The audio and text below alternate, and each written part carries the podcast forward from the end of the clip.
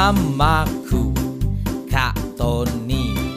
Orangnya ganteng. Halo sahabat semuanya, apa kabar? Semoga semua dalam keadaan sehat, bahagia, dan selalu semangat. Senang sekali saya Sultan Al-Kausar bisa menyapa sahabat semuanya dimanapun berada. Kali ini kita akan berbicara tentang keharmonisasian di ruang digital. Dan karena saya adalah seorang pendongeng, iya pendongeng yang suka bercerita, maka sebelum kita berbicara tentang keharmonisasian di ruang digital, saya akan bercerita cerita fabel dulu untuk sahabat semuanya.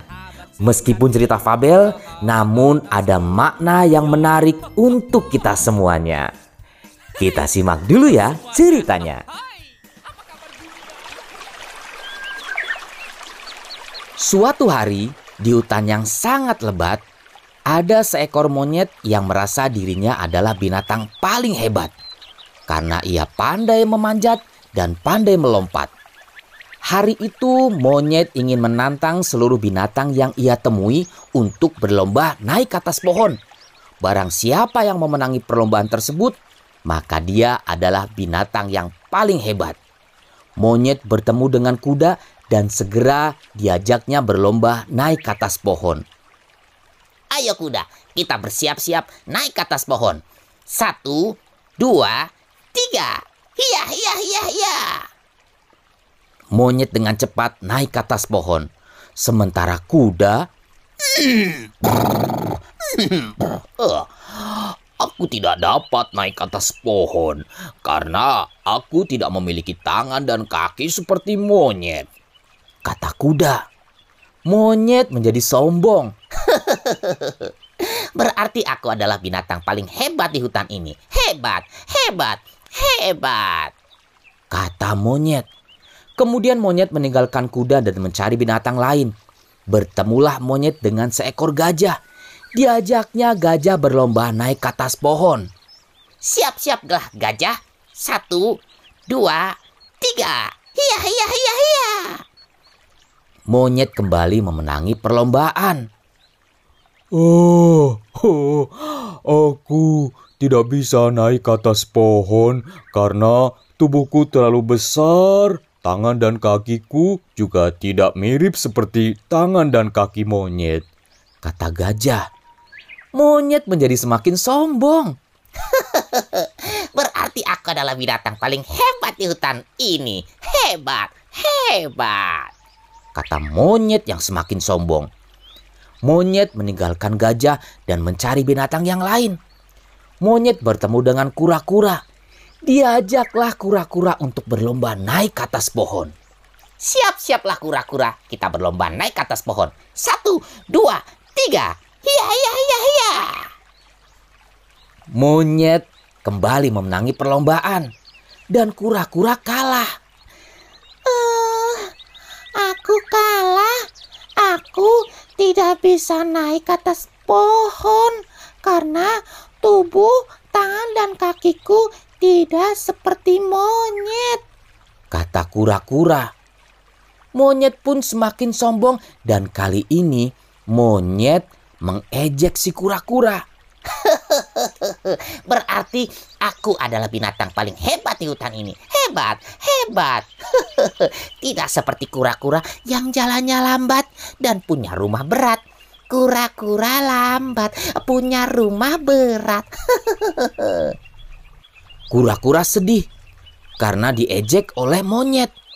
Monyet pun segera meninggalkan kura-kura untuk mencari binatang lain yang bisa diajaknya berlomba naik ke atas pohon.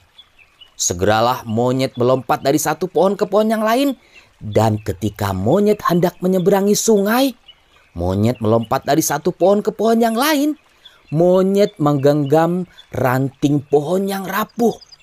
Ranting itu patah dan monyet terjatuh masuk ke dalam sungai. Monyet tidak dapat berenang. Oh, tolong, om, tolong, om, tolong, tolong. Monyet hanya berteriak, meminta tolong, berharap ada yang menolongnya. Dan suara itu didengar oleh kura-kura.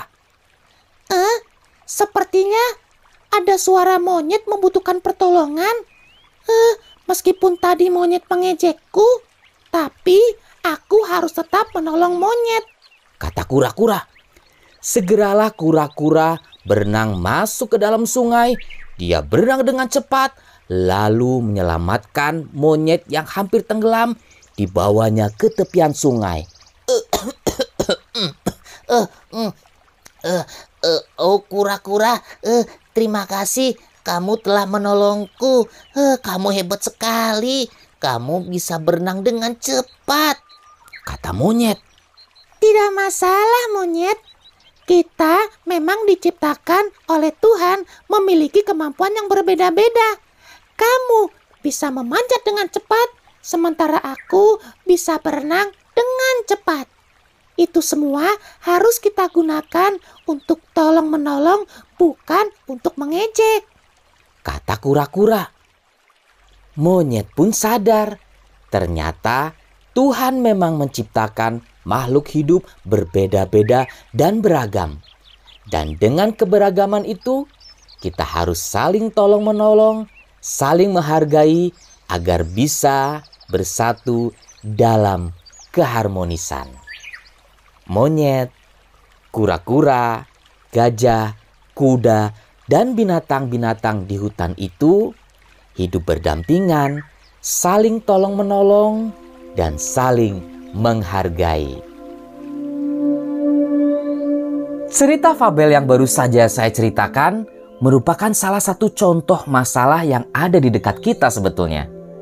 Tuhan menciptakan kita berbeda-beda dalam banyak hal, baik dari fisik, selera, sifat, kebiasaan, hobi, bahkan berbeda pada pilihan, baik pilihan selera makanan hingga pada pilihan keyakinan. Maka keberagaman merupakan hal yang tidak bisa kita hindari. Kita tidak bisa memaksakan kura-kura pandai memanjat, memaksakan kuda untuk terbang, memaksakan monyet pandai berenang, atau keong untuk berlari dengan cepat. Semua Tuhan ciptakan memiliki kelebihan masing-masing. Begitu pula manusia. Semua beragam dengan keahlian dan pilihan masing-masing.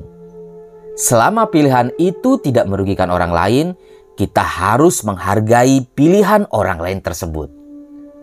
Ada yang memilih untuk memeluk agama dan keyakinan lain, itu sah-sah saja. Yakinlah dengan agama dan keyakinan kita masing-masing, tanpa harus mengejek, mengolok-olok, dan menghina agama serta keyakinan orang lain. Teknologi semakin berkembang dan arus informasi semakin mudah kita terima dari berbagai arah dan sudut pandang. Namun begitu, kita harus pandai-pandai untuk menyaring informasi yang kita terima. Tidak serta-merta kita telan mentah-mentah dan dengan buru-buru kita sebarluaskan ke orang lain. Bahkan nih, terkadang jari jemari kita terasa gatal untuk mengomentari unggahan orang lain, baik yang kita kenal, bahkan yang kita tidak kenal. Dan dengan dalih, hanya sekedar mengingatkan. Justru kita malah terjebak pada debat kusir yang tak ada solusinya dan tak jelas juntrungannya. Awalnya hanya ingin sekedar menasehati, namun justru menjadi putusnya tali silaturahmi. Miris sekali jika ini terjadi pada diri kita. Pertemanan dan persaudaraan yang sudah terjalin bertahun-tahun bisa sirna hanya karena ego kita yang tidak bisa menjaga jari jemari kita sebagai perpanjangan dari lisan kita. Ruang digital merupakan ruang publik yang harus kita jaga dan kita rawat.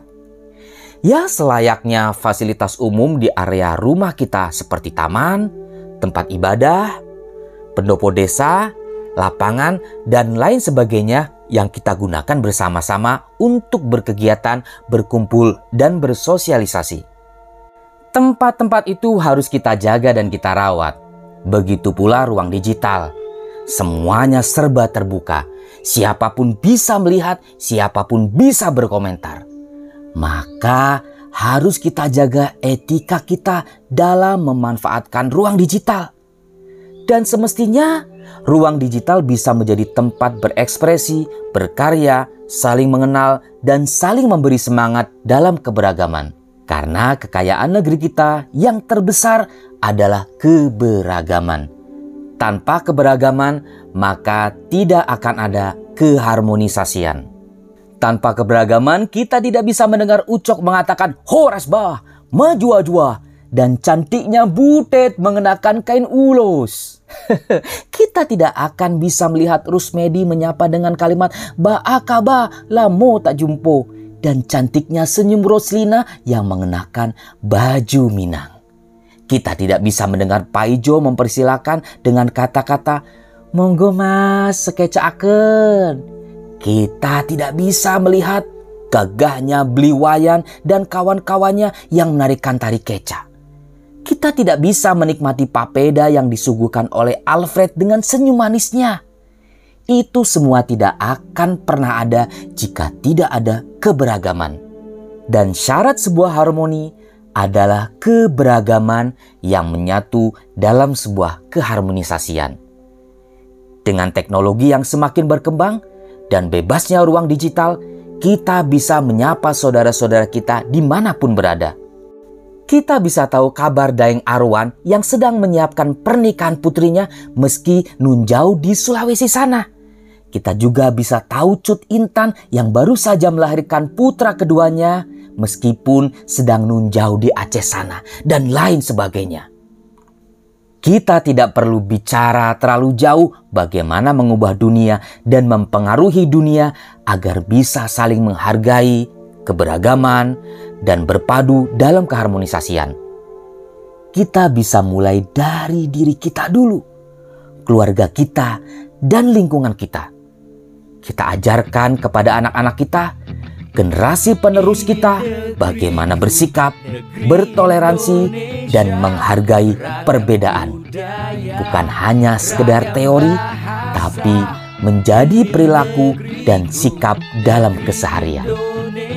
Mari kita jaga keharmonisasian di ruang digital demi masa depan anak cucu kita dan untuk Indonesia.